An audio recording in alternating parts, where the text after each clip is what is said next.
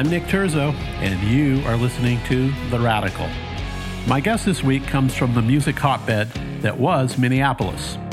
His new solo record, Jump for Joy, comes out in June. Gary Louris joins me this week to discuss three decades with the Jayhawks, working with legendary producers like Bob Ezrin, Rick Rubin, George Drakoulias, Brendan O'Brien, and also with artists such as Ray Davies and Peter Buck.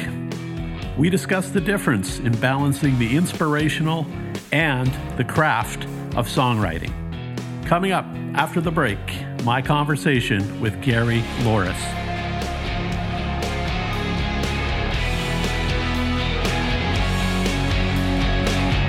It's Nick, and the Radical Podcast is now powered in part by Playboy Condoms. At Playboy, they are committed to products that make sexual intimacy safe, playful, and fun for all.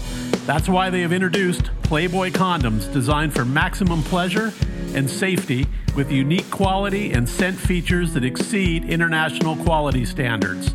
Now available at Walmart or walmart.com. Respect your partners.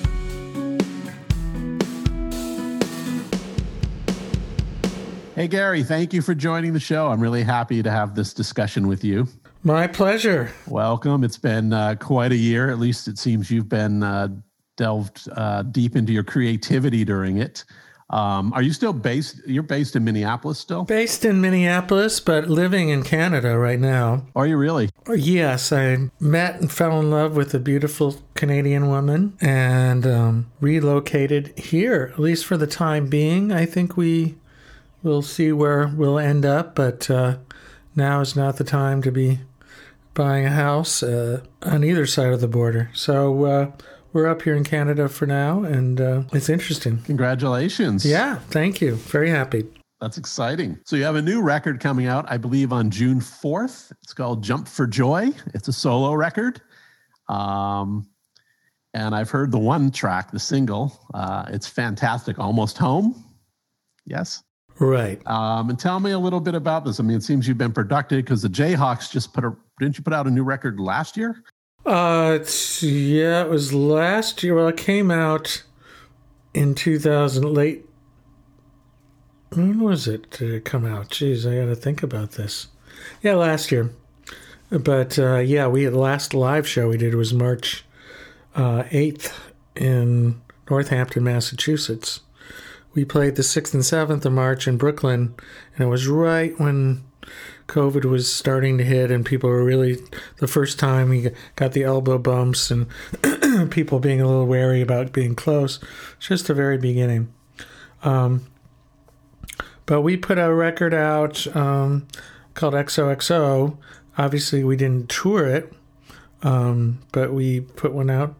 Um, that's it. We put it out in uh, the summer of last year, but uh, recorded it the year before. Now, this record, Jump for Joy, has been done for a couple years. Oh, it has been. Um, yeah, it was ready to go, and then it was just discussed that maybe it's better, to, you know, not to confuse the situation or, you know, the business. There's, you know, you got to take in consideration um, press and all the, you know, and, and, and, uh, so I don't quite understand it all but after all these years.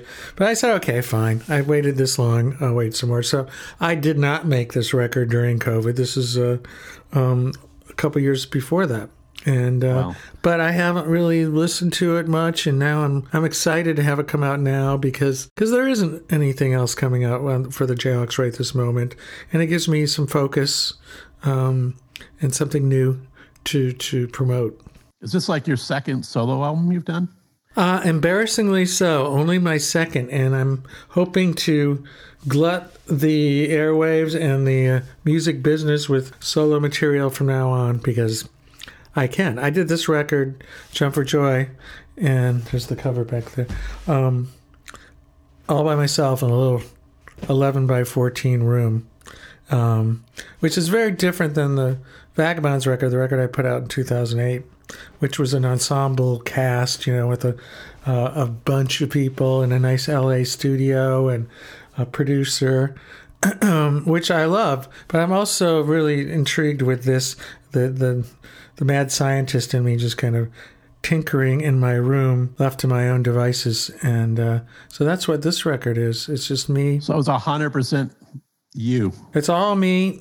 There's uh, there's uh, I'm playing guitars, acoustic guitars, electric guitars, ba- virtual bass, usually virtual drums, um, synths, and some keys and strings, and um, uh, of course vocals, and uh, all done pretty much you know on headphones in a little room. Oh, that's fantastic. That's a great experiment, man. Well, this is something I can continue to do because I like to tinker and I like to you know I'm I'm not a luddite. I do understand some of the tech stuff, not not to a nth degree, but I know how to get my make my way around um, some different software programs and recording, and it's fun. I, I fancy myself a bit of a producer, and so it's a good exercise in that. And it's you know it's just the way it is. Again, the music business, people don't buy records, meaning. Um, musicians like me who are not uh, struggling necessarily, but not uh, uh, Taylor Swift or whoever, um, they can't can't really afford to go to expensive studios anymore and hire a big producer and hire people. It's kind of a, a necessary evil that you learn how to do things yourself, which is great, but it's also sad because you cut a lot of other people out of the business. Just like people say, well, I get my music for free now. but, you know, they don't realize how much they're missing because you get what you pay for. And um, there's a lot of musicians who otherwise would be making music, but but have been squeezed out. And so there's a lot, a lot of lost art, I think, that's happened. Yeah, let alone down the chain, right? When you think of down the chain, recording engineers, people that worked at studios, right? You know, Exactly. Down the chain. Um, and so, I mean, with the Jayhawks, I mean, that's been a 30 year, how long you guys been together? 30 some odd? Uh, we got together 30 odd some year. Well, let me do the math. It's more than that. Um, I have a little trouble with my brain's a little slow to 35 years. 1985. February of 1985 is when we first got together and rehearsed. And so is that 35 years ago? Yeah. Wow. And who my, did, did, my friend George Drakoulias, is that who signed you? You were signed to American yes. initially. You had a, what you have, an independent record, then signed to American? We did our own record on Bunkhouse called, creatively enough, The Jayhawks. Um, we were, uh, we had a lot of label interest right away. Like we just it kind of hit the ground running and and we had to make a lot of demos for labels like Atlantic, I remember, or A and M, um, and a label called IRS back at the time. And and and what they do is they give us a little money and make. They say we, you know, I love this, but I don't know what to call it. And my boss doesn't, you know, isn't quite sold. We we were the king of having big fans in the in the um, in the music business and the labels just a little below the decision making level. So like, we love you. I, I think let, us just make a couple more demos and and that led, and of course then people just didn't know what to do with it. Um, to us assembling our second record on a local legendary Minneapolis label called Twin Town. Twin Tone. Sorry, there's a guitar store called Twin Town. Twin Tone Records, where you know bands like the Replacements put stuff out early, um, and, and, a bunch of great music. Um, so we uh, eventually, a guy named Dave Ayers there at Twin Tone, um, who worked at AM. Maybe you know Dave. I do know he Dave. Stars on Publishing. Yep. Um, he was the head of the maybe he was A and R guy or I don't remember what he was VP. There weren't that many people who worked there. you know, he he got us. Um, we did a deal there where we just took all our demos that we had made for all these major labels and overdubbed them and put out a record called Blue Earth. and one day in 1990, I think it was, uh, that that was probably 88. We put out uh, Blue Earth, maybe something like that. 1990 or so. Um, Dave was good friends with George Drakoulias. George was Rick Rubin's right hand man at at what was then called Def American. And um, Dave, uh, D- uh, Dave Ayers and George had worked together, I believe, at A&M at some point. So they stayed friendly and stayed in touch. And Dave and George were talking on the phone one day, and uh, Dave was in the office in Twin Town, and he was playing Blue Earth in the background. And George heard it. He said, "Who are those guys?" I'm flying in tomorrow. So we like after being together five years or so, we had an overnight success there. George flew in, hung out, went to see us play this New Year's Eve show at the Hyatt Regency in Minneapolis, signed us, and uh, that was that. I think he saw us as kind of, and Rick maybe, Rubin, as kind of the, the, the Byrds, where, and at the time they, they had the kind of, or the Black Crowes and they were kind of the Stones. So like kind of getting that kind of thing, the Stones and the Byrds and and that kind of thing. So that was maybe part of the mindset. Mm. Tell me about. Uh, you know, I've had Bob Mould on here, and we talked in the fall. Um, talk about Minneapolis back then, and like, like as a creative hub. I mean, just the amount of talent there, and great music and great bands coming. Tell me a little bit about that community. Well, you know, I've had this discussion before like, why aren't so many great bands come from Minneapolis and not so many from Pittsburgh or, you know, Cincinnati or somewhere? Not to pick on them. But at one point in the early days, it was explained to me that for a burgeoning music scene to happen, you needed like three or four things. One was a really cool club, you had to have um, maybe a cool up and coming rec- record store kind of hub kind of thing, and um, and uh, maybe a look a label, and uh, I don't know, maybe it was a radio station. I don't remember what it was, but we had First Avenue, which was the house the Prince built. Um, and First Avenue, Avenue, Seventh Street entry. So I had this cool thing, a, a club there, and then with a with a guy named Steve McClellan, who was kind of the Jack Nicholson of of rock. And he was really uh, helped bands a lot along with that whole staff. Then there was Oarfolk, we call it Oarfolk, but it was Oarfolkjokeopus or Orfolk Jokopus, depending how you want to say it, which is an amazing record store named after the owner's two favorite records, which was Oar by Skip Spence of the famous Moby Grape one of my favorites, and another one of my favorites, and I don't know if it's Folk Joke Opus or Folk Joke Folk Joke Opus, and that's a record by the incredible Roy Harper, who is a you know f- a master you know British folk dude, and ironically one of my son's favorites.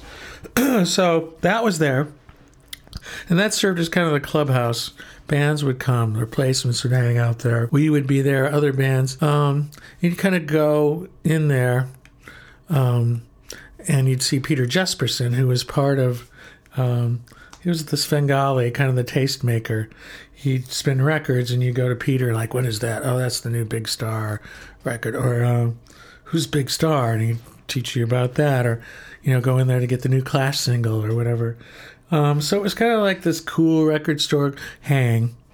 And uh, then there was Twin Tone, which was a, a label. And so, anyway, there was a lot going on. But the main thing about Minneapolis that differed, I thought, from a lot of other scenes, because there was always the scene. There was a scene, and then in, a number of years later, there'd be another scene. It was, you know, it was Boston for a while, right? It was the hot spot.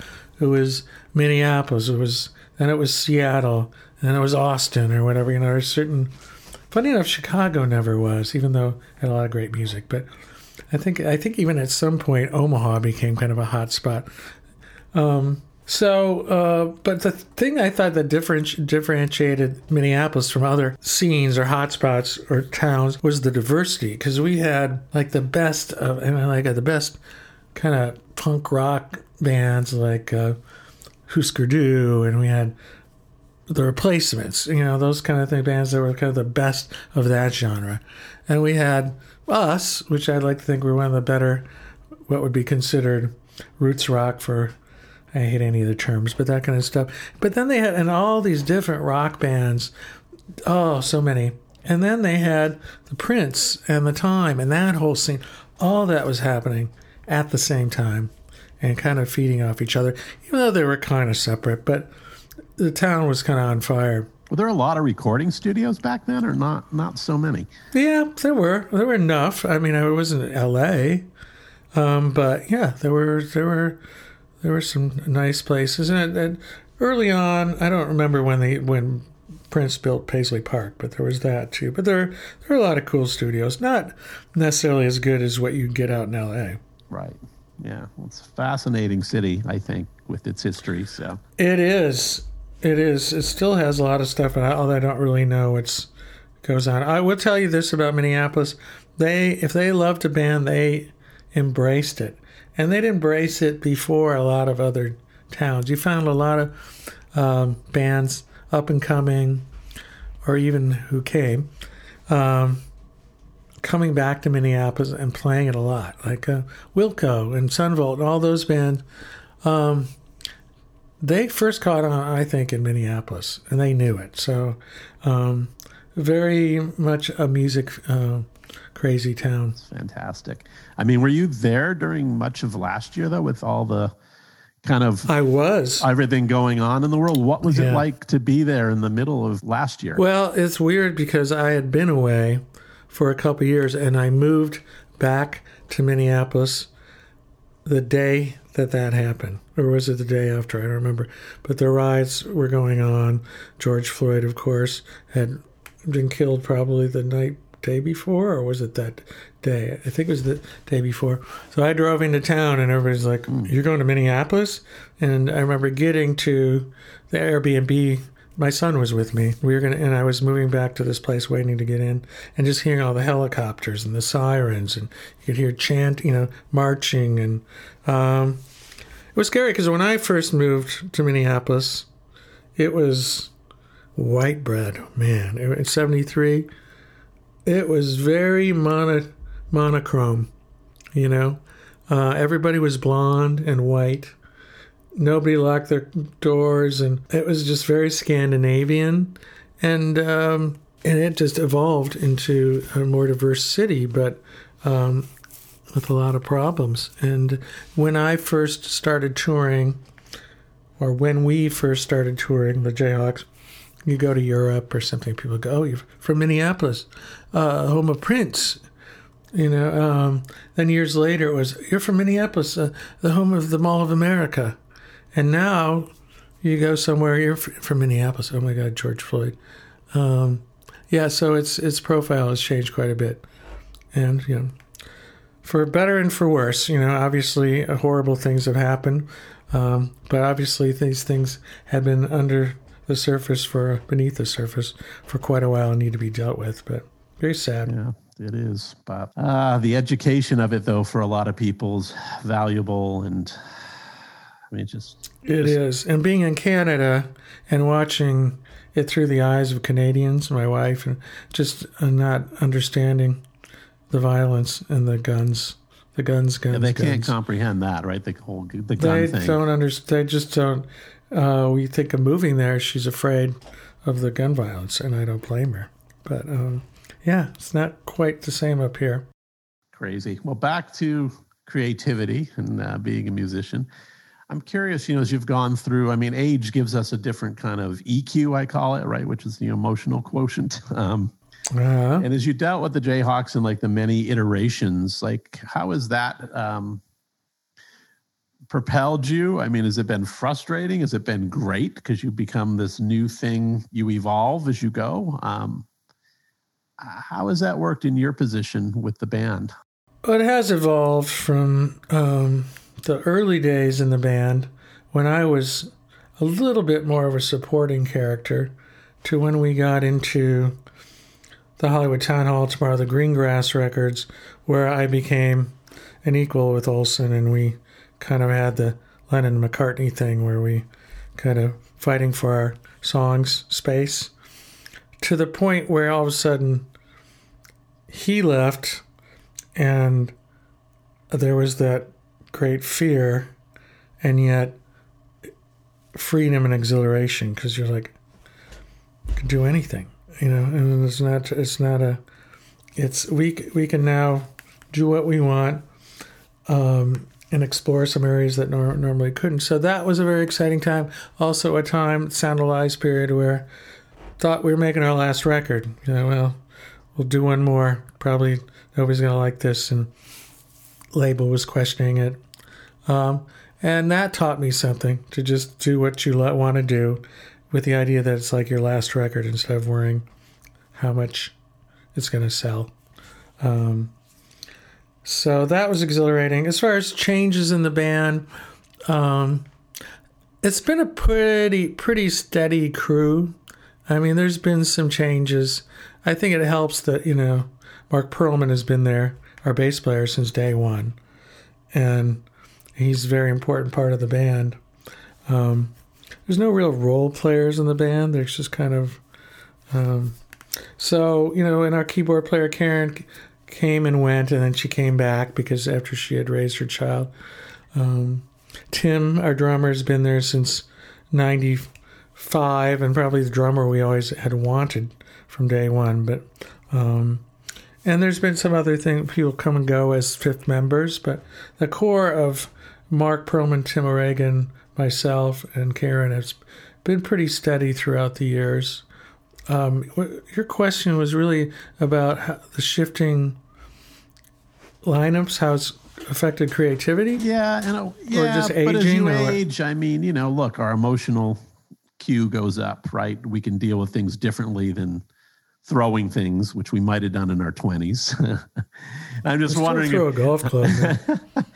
I throw a golf club now. No, well, I don't blame you. I, I throw. I could always throw a golf club. So, um, but I'm just curious if it changed the whole creative experience for you guys, because then you know maybe some of that tension's relieved and just puts you in a different space creatively. Well, I don't know. Some I, I definitely uh, have changed over the years. Um, not necessarily because of band dynamics.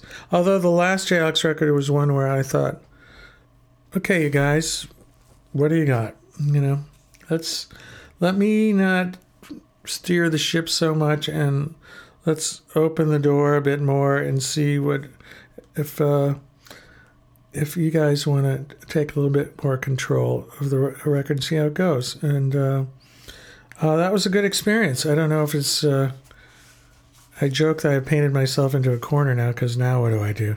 Next record, yeah, my turn again. You had your chance, no, but um, but I think it was healthy for the band and it made a good record. But uh, emotional quote uh, quotient. Um, I don't remember how I dealt with uh, songwriting and, and making records so much back in the day. I know that it becomes harder as you get older. How's how's because that? Because you, um, I don't know why. Well, for one thing, maybe you start getting up to a certain point, and you're like, okay, well, I'm more accepting this is my life. This is good. Instead of like, I gotta, I gotta, I gotta get ahead. I got maybe. Uh, although I think the, the, I always say the lack of success for our band has probably made us a better band, more successful, longer. Because we always feel like we have something to prove. You know, we still haven't reached where we had wanted to get. But I don't know. I mean, tell me, tell me one.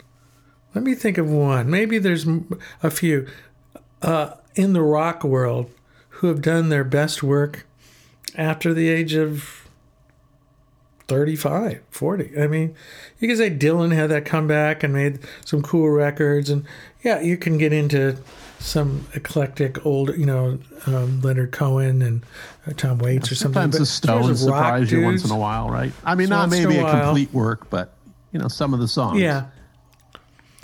But mostly, no not, you know, maybe if you're a jazz musician, a blues guy, classical, um, but not very many I can think of. Which and why is that? I don't know. I don't know if it's your drive goes down or you feel like I've already all that. You start feeling like you're repeating yourself. You start thinking about um, trying to do a song like how did you start thinking about your process? Like how did I write that song back then? How you know, or boy, I've already done this, and like, um, Well, it's a pirate ship, right? When you're younger, too, it's like us against the world. We're outlaws. Yeah. And, you know, you're not going to maintain that at 50. You know what I mean? Um, No, no, definitely not. And yet, uh, I think because we're not a true rock band, I've never called ours- uh, ourselves a real rock and roll band. Rock and roll bands like the Black Crowes or something like that. That's you know, swagger, Black Crowes, rock. Um, I think we've just kind of the an oddball. So I feel like I, you know, so I still feel like what we do is is really good. Is it as is it? Are we at our peak? I don't think so. Maybe not. Maybe we'll surprise ourselves, but um, that it's hard to maintain that over the years in any kind of creative field. I think, but especially rock, which has really always been termed a young person's game. You know. right. And I mean, you you are a producer too, and um, aside from aside from a songwriter, performer, um, you've had some interesting collaborations. Though you know, you've gotten to work with some real giants in my mind. You know, whether it was having George and Rick around at the beginning, or Bob Ezrin did a record with you. You did a record with Peter Buck, right? What did you take away from any of those? I mean, as far as maybe as a producer, um, maybe as an artist. Oh yeah, uh, I certainly have. I certainly have, as a mus- as a musician and as a producer. I certainly, when I produce things myself, I hear myself tapping into stuff that that other producers I worked with that I respect um, have said to me or said to us. George, for Drakoulias, I love George. George and I are still good friends. I like to think think so. We stay in touch. And George had a very George is if you know George, Yes. He's uh, very endearing, and he has, but he has kind of a he doesn't always want to give. He's not the kind of guy who would give you, um, just nice encouragement. That was great. He's not coaching the little league team, no. No, one of his big lines, and I've used it before, is "Don't embarrass me." You know, getting ready to hit a play a solo. He goes, "Gary, don't embarrass me." um, a lot of those kind of things, uh, a lot of little sayings he would do have, and and um, uh, his attitude. Uh, Bob Ezrin was very much about um, being irreverent. I remember him telling me, Gary, you don't owe your audience anything.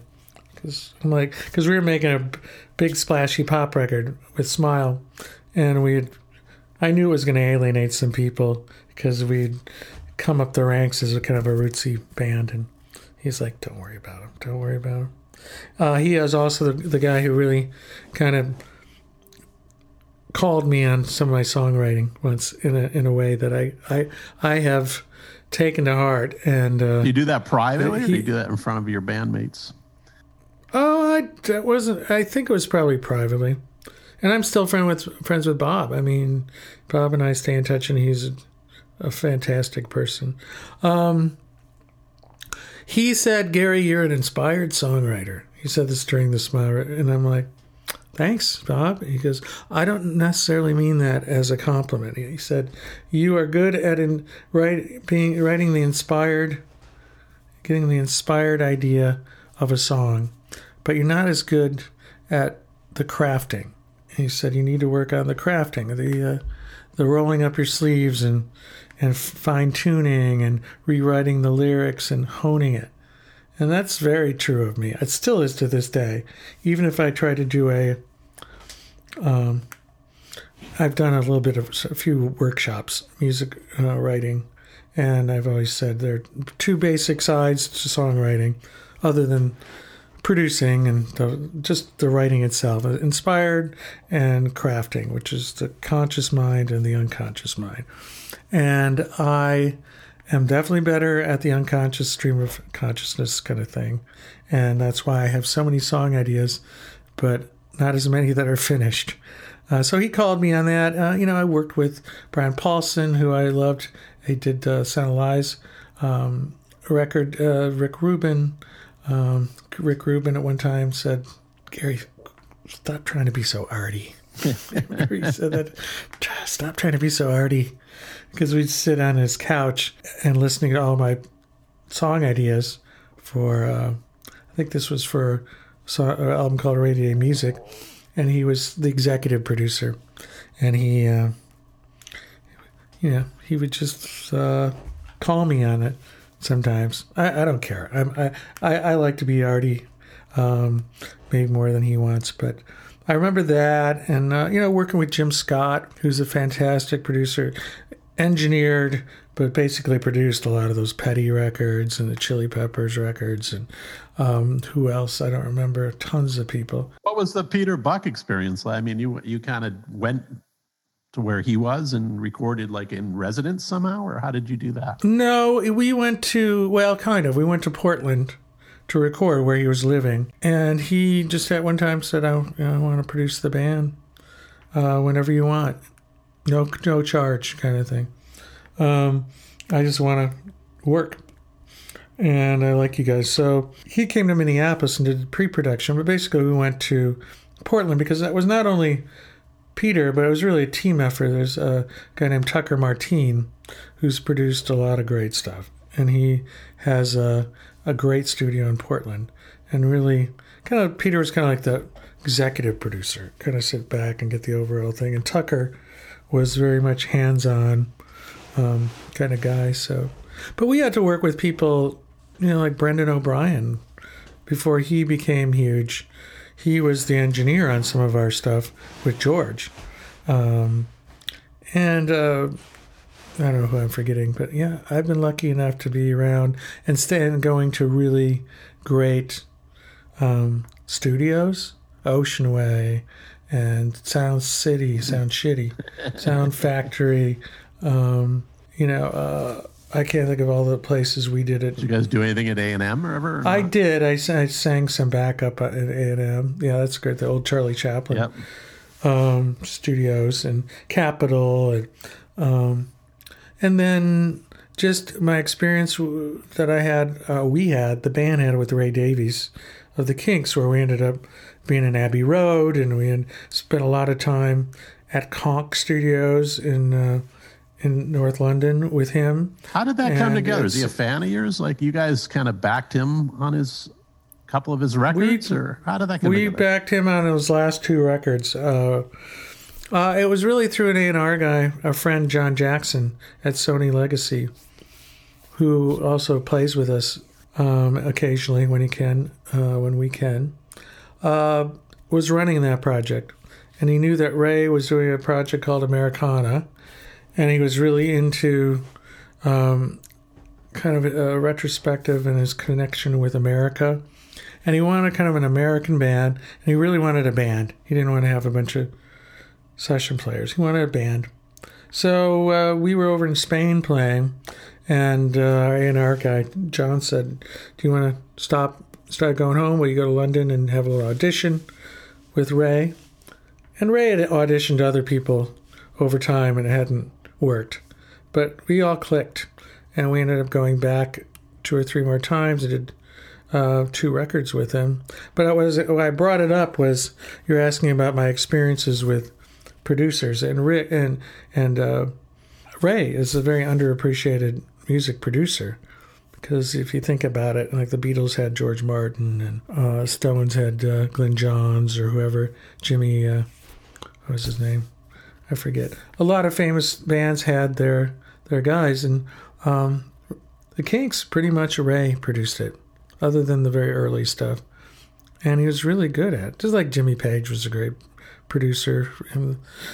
Led Zeppelin never had a George Martin; they had Jimmy Page. So uh, anyway, hmm. rambling. No, fantastic. I mean, it's just such a collection of people you've collaborated with. I think it's really impressive. So yeah, I know. I was just thinking about all the backup singing we did. You know, there was a time where we were doing, you know, like the Counting Crows and the Black Crowes and the Wallflowers and John Hiatt and all this stuff and um, Maria McKee. Um, yeah, there was a lot going on. The glorious and, uh, 90s. LA was the 90s. Yeah, I know. So amazing.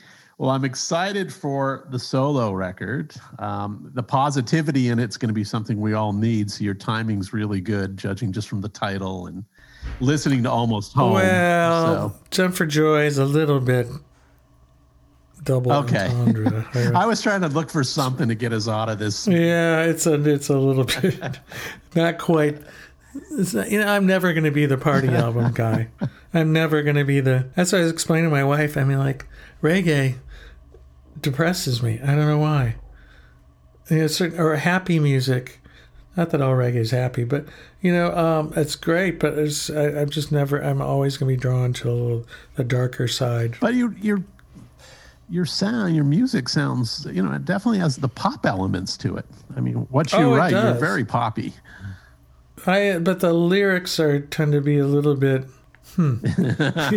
and uh, you know I do write real poppy stuff, but um, when I I was approached by through my publisher through Nick to, by Nickelodeon to write a a kids song for an app, and uh, just to skip ahead to the end of the story, they didn't use it.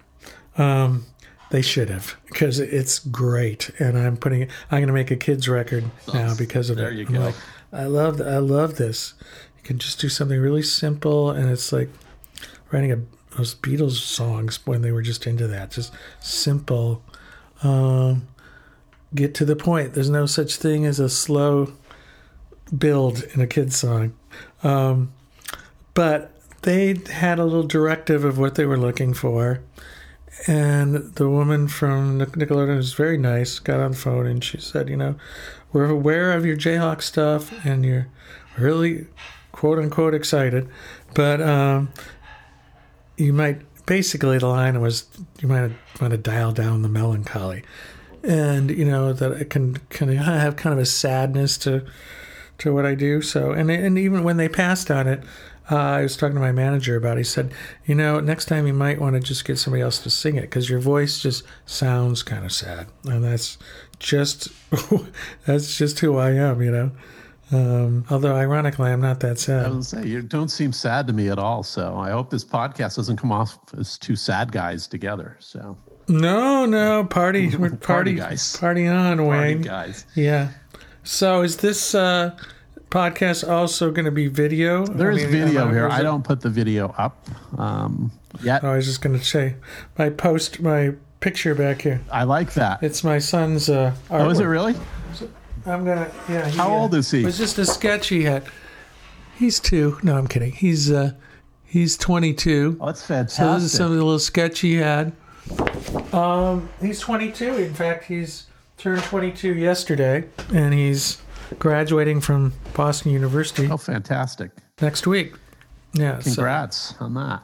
yeah. So cool. Well, thank you for doing this. The album is Jump for Joy, June 4th. June 4th on 30 Tigers, and I'm going to plug my patreon.com slash Gary Louris. Cool. Um, I do that. Uh, I have that. Uh, you can subscribe for as little as $5.